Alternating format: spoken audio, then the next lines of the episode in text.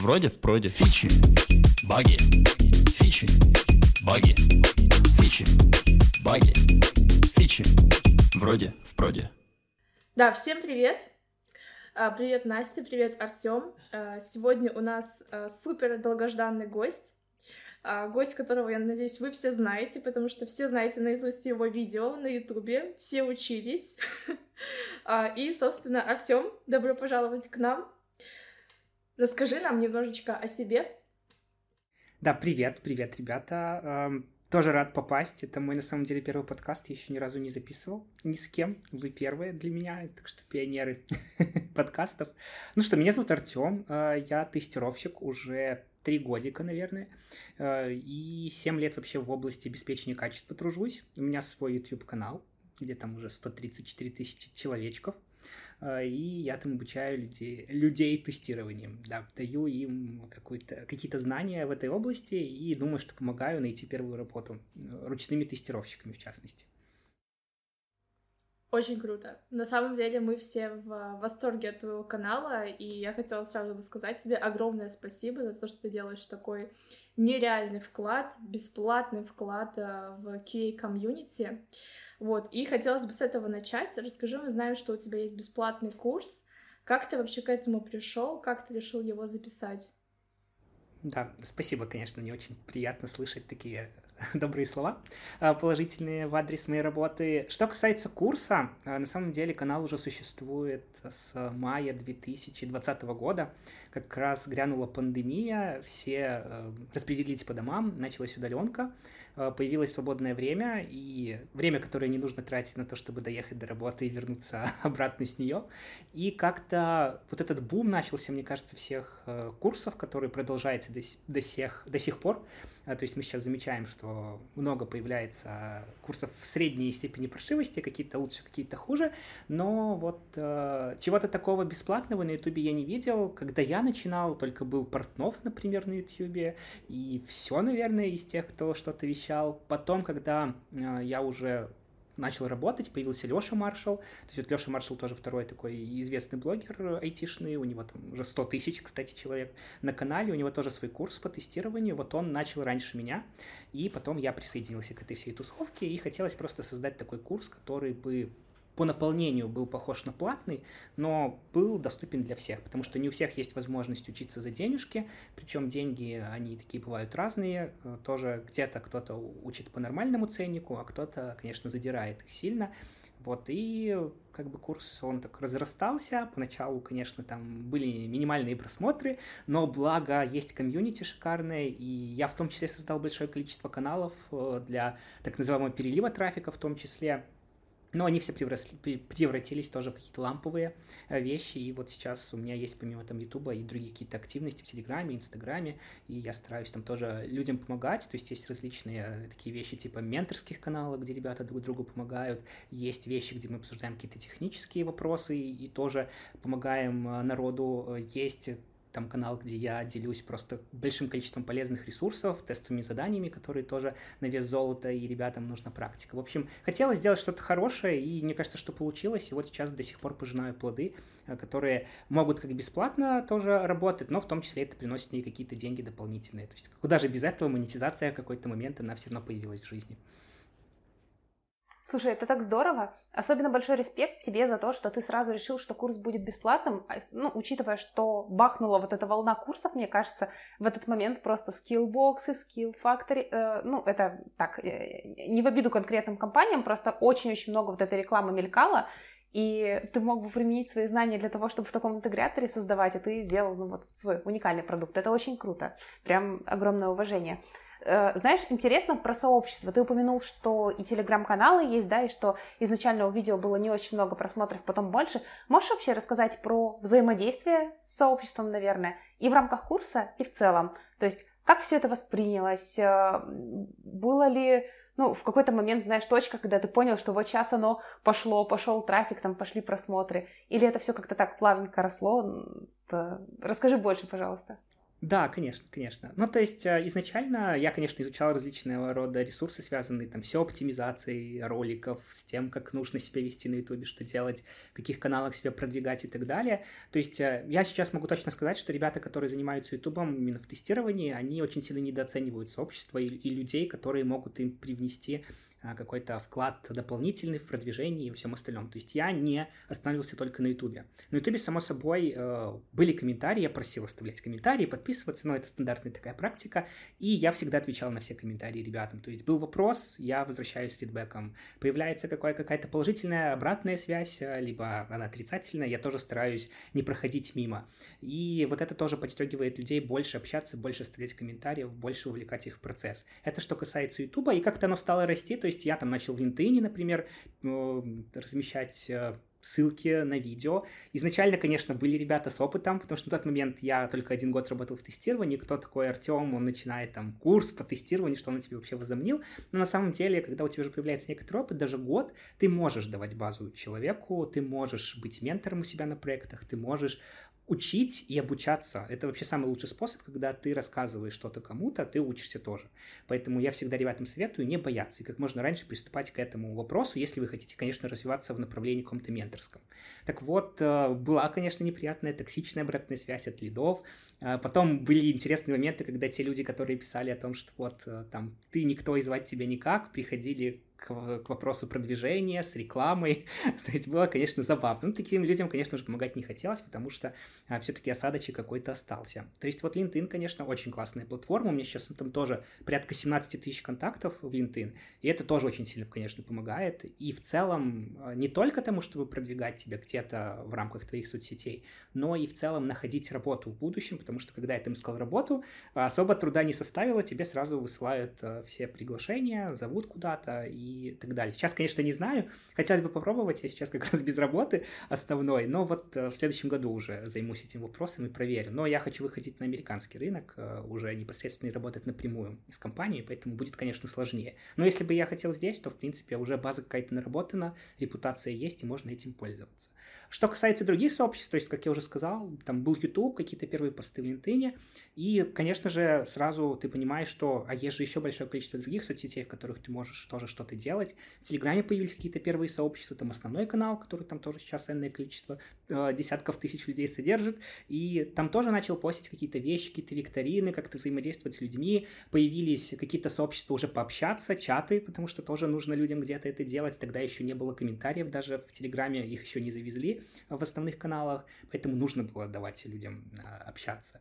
Вот так пошло, поехало, потом заработало сарафанное радио, появилась информация, что меня на курсах стали где-то рекомендовать, где-то я появляюсь в дополнительных источниках, там у Яндекса, например, у того же Skillbox, например, или еще где-то, тех, кого я иногда где-то в своих видео там, ну, говорю, что обратите внимание, пожалуйста, на эту школу, подумайте, стоит вам туда идти или нет, э, стоит подумать о том, массовый это игрок на рынке или нет, занимается ли он качеством либо количеством и так далее, но они используют мои материалы, ну, там по большей части преподаватели, которые тоже понимают, что все-таки в интернете есть такой ресурс, и по видеоматериалам тоже что-то можно изучить дополнительно. Поэтому да, и вот э, это сарафанное радио начало работать, начали приходить люди, какого-то такого прям молниеносного взрыва популярности не было, то есть, ну да, все постепенно, постепенно, но я стал замечать, что, конечно, там уже вместо тысячи людей приходило там 5-7 тысяч на канал, а, конечно же, по-другому это ощущалось, стал видеть, что я появляюсь в других чатах, тоже по тестированию. Ну, то есть вот таким вот образом это все так росло, как снежный ком, и вот сейчас, в принципе, это дало мне возможность, к примеру, запускать уже какие-то инициативы, типа там своих платных курсов и учить ребят уже там. Поэтому я очень благодарен сообществу, которое помогло как раз-таки органически этого всего добиться. То есть я вообще не прибегал ни к каким средствам продвижения дополнительным, это все шло вот именно от людей и от тех встроенных инструментов, которые есть в социальных сетях. Слушай, мне очень понравился твой тезис про то, что ты работал всего год, и ты начал уже, в общем, создавать вот этот контент, именно публичный бесплатный контент. Мне кажется, это то, с чем мы часто сталкиваемся, что люди реально ждут, когда они станут суперсенерами, чтобы что-то рассказывать публично. И от этого у нас ну, практически нет никакой полезной информации, да, все, каждый сидит и борется со своими граблями в одиночку, и никому не рассказывает, что у него были такие грабли.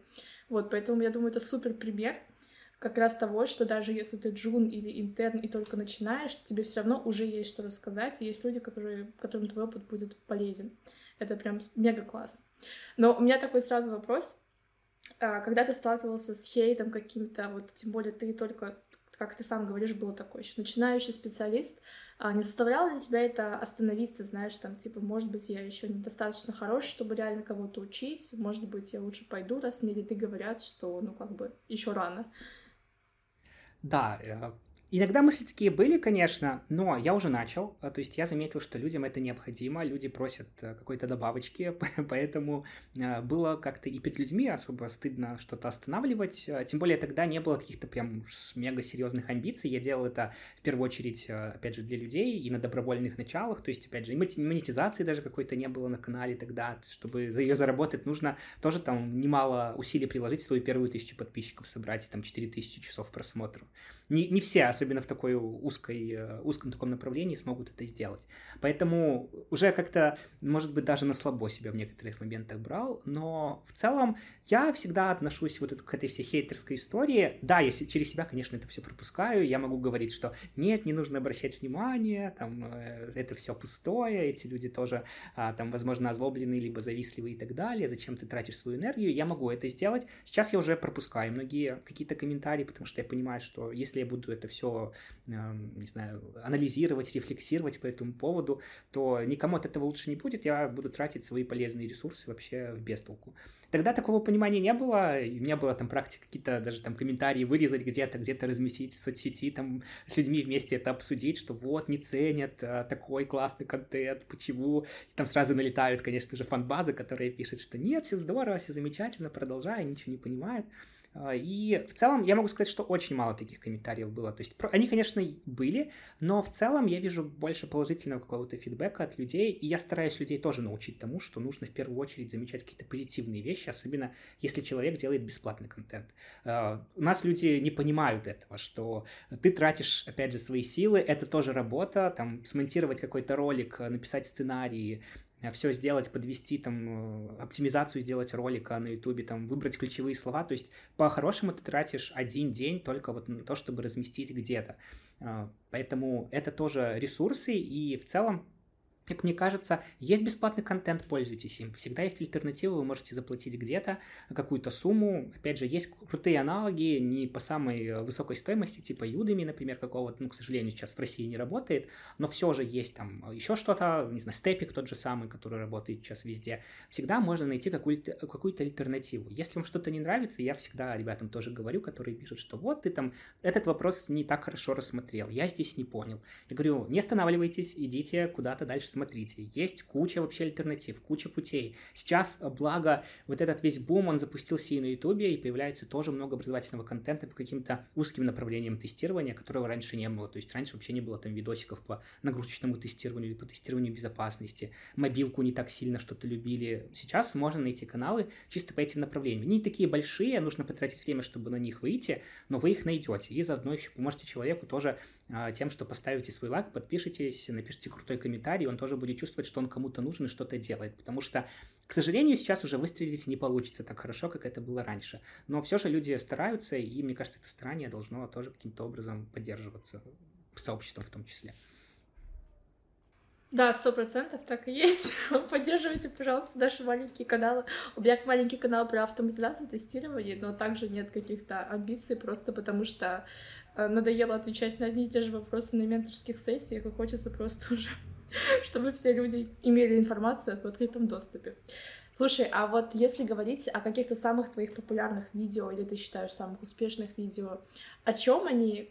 И вот из этого я хочу, наверное, поболтать о том, что ты вообще считаешь главной проблемой вот э, на входе, проблемы, с которой сталкиваются люди, которые тебе пишут комментарии, в общем, о чем тебя просят, ты как человек, который держит руку на пульсе комьюнити, да, да. Ну, само собой, исторически всегда на Ютубе выстреливает первое видео, оно набирает больше всего просмотров, поэтому как стать тестировщиком, понятное дело, сразу такой кликбейт, кликбейтный заголовок, все хотят э, узнать, как освоить эту профессию, поэтому там уже, наверное, 750 тысяч просмотров на этом ролике, он самый первый. А, далее, тоже первые ролики, они как-то так тянулись, набирали хорошие просмотры, но потом, а, когда уже люди тоже переходят к более сложным вещам, часть, конечно, людей отсеивается, потому что они уже не могут что-то потянуть. Там очень можно так заметить хороший такой Э, соскок, не знаю, в общем, скачок, когда ты вниз, когда ты непосредственно начинаешь снимать что-то по инструментам уз, узким, узкоспециализированным, например, снимаешь что-то по гиту, все, просмотры, если ты там раньше 100 тысяч мог где-то заработать, сейчас ты 10 тысяч, там баш какой-нибудь, опять же, тоже что-то падает. То есть э, не любят особо узкие инструменты, поэтому больше, конечно, обращают внимание на какие-то такие вещи, которые, наверное, все уже рассмотрели, и э, теория тестирования, она набирает больше просмотров. Это если касаемо именно обучающего какого-то контента. Если говорить э, того, о том, на что ребята обращают внимание уже после, опять же, ты смотришь, что появляется. Сейчас, конечно, актуальная тема это, что делать ребятам, которые выходят на рынок, потому что опыта работы нет, э, равно э, тебя не возьмут на работу. Э, сейчас количество соискателей огромное, я уже устал всем говорить о том, что ручное тестирование — это не манна небесная, это не единственное место, куда можно пойти войти, что тысячи просто людей выпускаются ежемесячно с курсов, и работу вы так просто не найдете. Это вот просто спич каждый день, где-то в личных сообщениях, где-то в соцсетях и так далее. Поэтому я записываю такие видео, чтобы ребятам объяснить еще раз, я стараюсь это делать не сильно демотивирующе, а сказать еще о том, как можно все-таки найти работу сейчас и что нужно для этого делать. Потому что многие считают, что им достаточно отправить одно резюме, получить какое-нибудь игнорирование со стороны э, компании и после этого опустить руки и сказать, что меня никуда не берут, и я никому не нужен. Но так это, к сожалению, сейчас не работает, и моя любимая фраза всегда, что поиск работы – это тоже работа. Все об этом забывают, э, когда они заканчивают курс, который им пообещал, что, ребята, все будет хорошо, вы найдете работу быстро, там за несколько месяцев трудоустроитесь, еще даже на курсах, и все будет замечательно. Так было когда-то. Э, там еще 10 лет назад, когда там еще только с английским английским языком можно было одним становиться тестировщиком, да и не только тестировщиком, и аналитиком, бизнес-аналитиком, когда действительно на это обращали внимание. Опять же, не во всех странах, в России я знаю, что там локальный рынок, и английский язык, он не всегда что-то решал, но э, там, условно, Беларуси, Украине э, всегда у нас была такая история с аутсорс-компаниями, куда были необходимы ребята с этим языком, и тогда можно было так устроиться. Сейчас вот уже несколько лет, ввиду пандемии и всех наших кризисов, которые, к сожалению, у нас случились, за эти, эти последние годы. Э, сейчас с бизнесом все плохо, компании уезжают, эвакуируются, релацируются, релацируют сотрудников, мест становится меньше. Э, опять же, профицит специалистов без опыта работы, он есть на рынке, но дефицит самих вакансий для этих специалистов, он никуда не пропадает. Все хотят ребят с опытом. Это логично, никто не, не хочет тратить на это деньги. Поэтому я вот в своих видео, самых популярных как раз-таки с просмотрами последними, об этом говорю. Ну и, конечно же, э, вот всякие видео такие сборные из разряда, там, что нужно знать тестировщику. Конечно же, ребята тоже это схватывают, э, потому что им нужны какие-то роудмапы, им нужно направление того, куда им двигаться.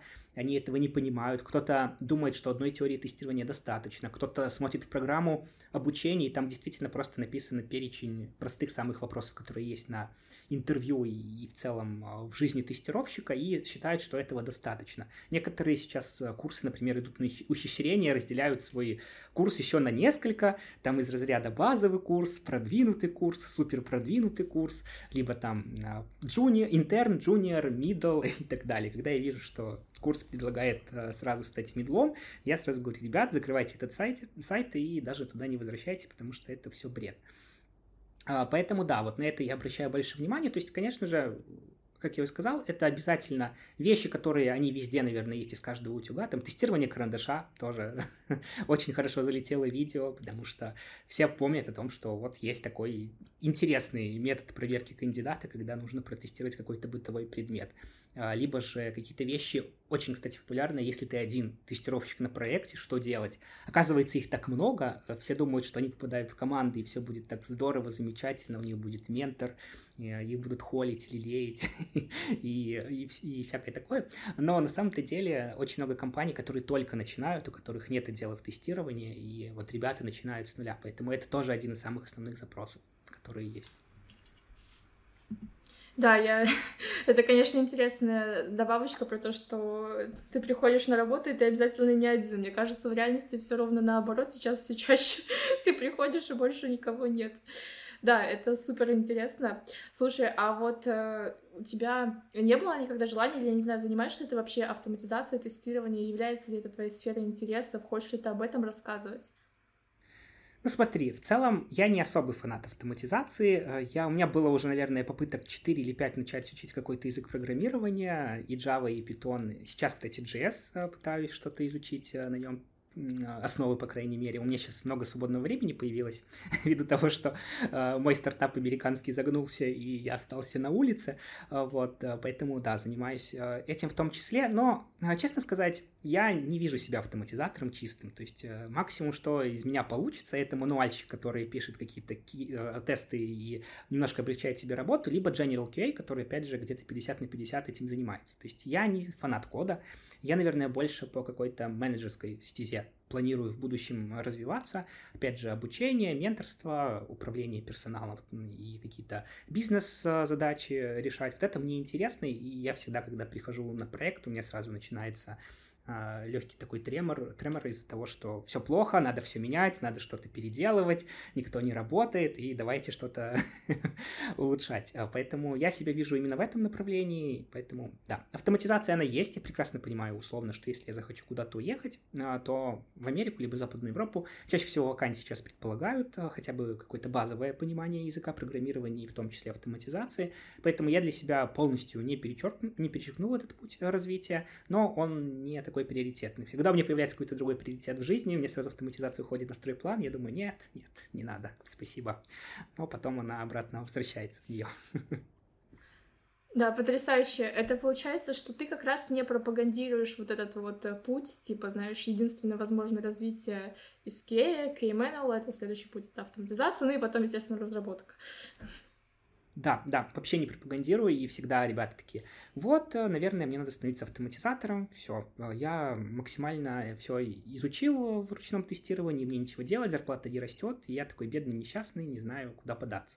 Я всегда говорю, что вы помните о том, что помимо автоматизации тестирования как направления отдельного, есть еще тестирование безопасности, есть тестирование производительности, есть менеджмент, есть возможность развиваться не только в тестировании, но и уходить в какие-то бизнес-задачи, менеджером становиться, PM классный из тестировщиков получается. Кто-то, да, автоматизация, она может э, в разработчики превратиться и захочет писать код. Таких случаев очень много и среди моих знакомых, и вообще в практике э, знакомых знакомых. И я всегда говорю ребят, что, ребятам, что автоматизация это не единственный путь. Она, конечно, классна для тестировщика, чтобы вы ее понимали, знали хотя бы какие-то базовые вещи, потому что если вы планируете развиваться дальше в этом направлении, даже менеджмента, было бы неплохо понимать вообще все этапы разработки, и в том числе тестирования как такового. Поэтому какие-то вещи нужно знать, но не ставьте единственный приоритет выучить там язык программирования и все. На самом деле огромные просто возможности открываются перед человеком, который только попал в IT и уже имеет какой-то опыт работы. Ему не обязательно развиваться только горизонтально, либо только вертикально. Можно выбирать различного рода направления. Пробуйте, дерзайте и ни в коем случае не ставьте на себе крест. И опять же, в мануальном тестировании даже нет такой финальной точки развития, ты все равно будешь развиваться постоянно. Было бы желание, возможности, хотелки, а, крутой менеджмент, который тебя куда-то направит, а, ты, который умеешь разговаривать, э, что-то объяснять, не объяснять, а в целом говорить о том, о своих проблемах, о точках роста, которых нет. И всегда главная коммуникация. Все проблемы, которые у нас возникают вообще на работе, они всегда вытекают из коммуникации, которые, к сожалению, не все у нас умеют говорить. Вообще в тестировании без коммуникации и этого навыка очень тяжело.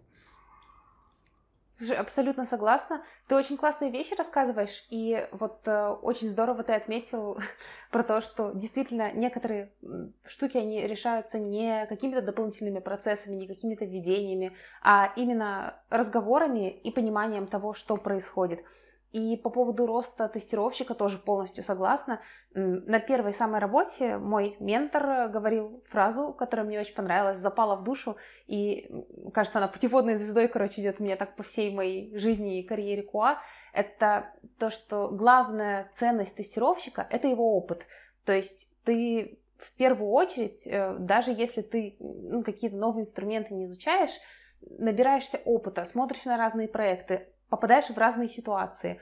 И вот это тебя делает по-настоящему классным и ценным специалистом.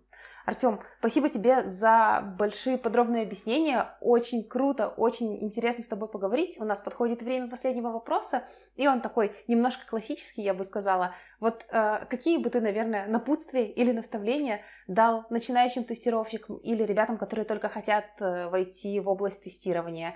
Особенно с поправочкой на 2022 год и все сумасшествие, которое тут происходит. Да, да, у меня таких советов очень много, я могу тут часами их давать, но постараюсь кратко.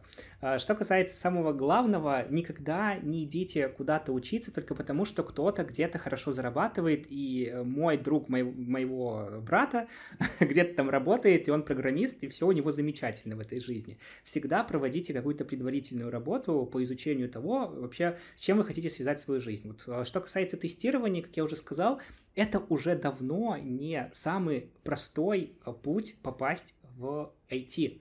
Да, выучиться на тестировщика, возможно, легче, чем на другие направления типа разработки и быстрее, но в целом вы должны понимать, что рынку не нужно, не нужно такое большое количество специалистов. Условно, еще запомните, что всегда на, там, на трех-четырех разработчиков приходится только один тестировщик. Всегда разработчиков будет э, нужно намного больше. Поэтому вот изучите эти моменты, связанные с тем, как сейчас вообще рынок живет, чем он живет, и живет он не очень хорошо по любому направлению в IT, а, поэтому тоже и все за и против. Всегда советую изучать сначала бесплатные материалы. То есть вот есть YouTube-канал мой, еще кого-то, Леши Маршала, например, можете посмотреть, у Вадима Ксензова собеседование послушать, у Михаила Портнова тоже есть какие-то курсы, может быть, немножко устаревшие, но есть.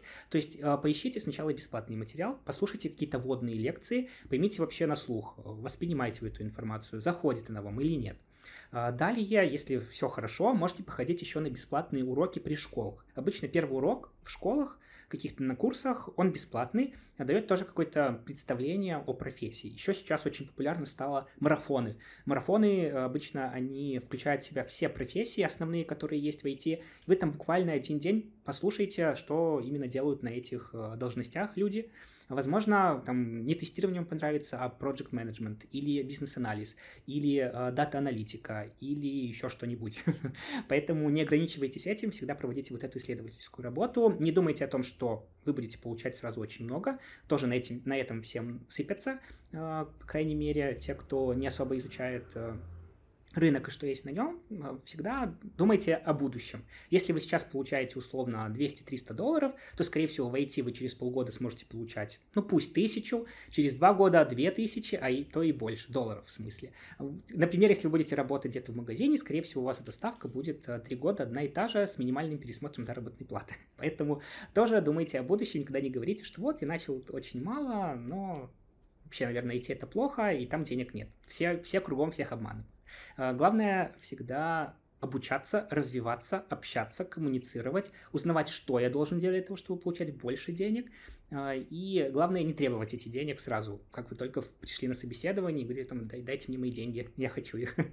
Э, далее, что еще могу посоветовать ребятам, а если выбираете платные курсы, обращайте внимание на отзывы не только на тех ресурсах, где этот платный курс размещен, но и почитайте какие-то телеграм-каналы. Вот по курсам есть два больших канала, мой и канал еще один по курсу образования, а, там, наверное, 12 тысяч человек, вот там Просто в поисковике можете почитать про курсы, либо задать вопрос, если не, не найдете информацию. Опять же, э, поищите какие-то тоже отзывики а, тоже дополнительные и узнаете информацию там. Изучите программу, изучите, что сейчас требует рынок, что есть в вакансиях. Сравните то, что есть в программе, и то, что есть в вакансии в описании. Создайте себе таблицу. Сами ручками берете и создаете. Выписываете все школы, ставите плюсики, где эти требования пересекаются, выбираете ту, где их больше, и нормальные отзывы. Стоимость, а, срок обучения, все это тоже учитывайте. Если интересно, заходите на мой канал, у меня очень много видео на тему всяких разных курсов. Не ныть Самое главное, что я могу вам посоветовать сейчас, я вижу большое количество людей, которые опускают руки, которые говорят о том, что все плохо, я ничего не хочу делать, мне все отказывают, тестовые задания не присылают, если я их э, присылают, то мне не присылают ответ э, и так далее, никакого фидбэка нет, и вообще зачем мне это идти, я, наверное, не могу в этой сфере работать. Скорее всего, если вы такие посты будете постоянно писать, вы сами в это поверите, и действительно вы работу не найдете. Поэтому я всегда советую ребятам продолжать искать работу, даже если руки уже опускаются, но ищите, э, пишите, находите какие-то альтернативные источники поиска работы, телеграм-каналы, LinkedIn, э, не только Headhunter какой-нибудь, который все почему-то любят, но это не единственный способ найти работу. Если не можете найти в своем городе, ищите в ближайших городах. Не можете найти в своей стране, ищите в других странах. Если есть английский язык, не бойтесь. А, работу вы тоже сможете найти с английским языком так и подавно. В некоторых странах, вот в Польше, я знаю, сейчас намного лучше э, ситуация по рынку, и можно найти ребятам работу даже без э, опыта работы, но с автоматизацией. Поэтому тоже об этом помните. Э, вот самый главный совет – это вот не ныть, не вешать э, голову, э, постоянно развиваться, даже если вы долго не находите работу, не думать о том, что вы будете получать эти сразу большие заработные платы, общаться с комьюнити, создавать свою сеть контактов, приходить в сообщество, в сообществах тоже можно выловить очень классные и вакансии, и людей, и тех, кто даже готов бесплатно вам помогать. Поэтому пожалуйста, тоже не игнорируйте их, и я думаю, что у вас в таком случае все получится. Да, очень меня классная, тут... вдохновляющая речь. Да. Сори, у меня тут кто-то пришел. Сейчас, одну ага, секундочку. Я думаю, что от тебя не стучатся в окна люди, типа, это тук-тук-тук, Артем, подскажи, как войти, войти. Нет, нет, я же в Турции. А в Турции, к сожалению, хотя сейчас очень много людей приехало, а, ну, даже вот в Турцию приезжает. Может быть, кого-то ей выловили, потому что многие пишут, я приехал в Турцию, где ты? Давай встретимся, сходим на кофе. Я такой, нет, я не там, потому что все почему-то идут в Анталию, а я вообще не в том регионе живу. Да, поэтому такое может быть, но, скорее всего, не в этой стране я найду тебя и угощу кофе. Такие сообщения просто в соцсетях. Типа, Они пишут, я типа не сталкер, я не сталкер, не бойся, типа, ну, просто вот мало ли, где-то мы можем пересечься. Да-да-да, звучит устрашающе. А, что ж, Артем, большое тебе спасибо, да, что поделился с нами классной информацией, историей своей, своего пути. А, я надеюсь, да, что это станет реально большим примером для всех, кто боится начать э, как войти в IT, так и, а, в принципе, публично рассказывать о своем опыте, потому что, еще раз подчеркну, что нам очень нужны люди, которые делают бесплатный классный контент, как Артем. Вот, спасибо тебе большое. И это был подкаст «Вроде в проде». И с вами были Саша и Настя, и наш прекрасный гость Артем Прусов. До новых да, встреч! Спасибо. Спасибо, ребят. Пока-пока.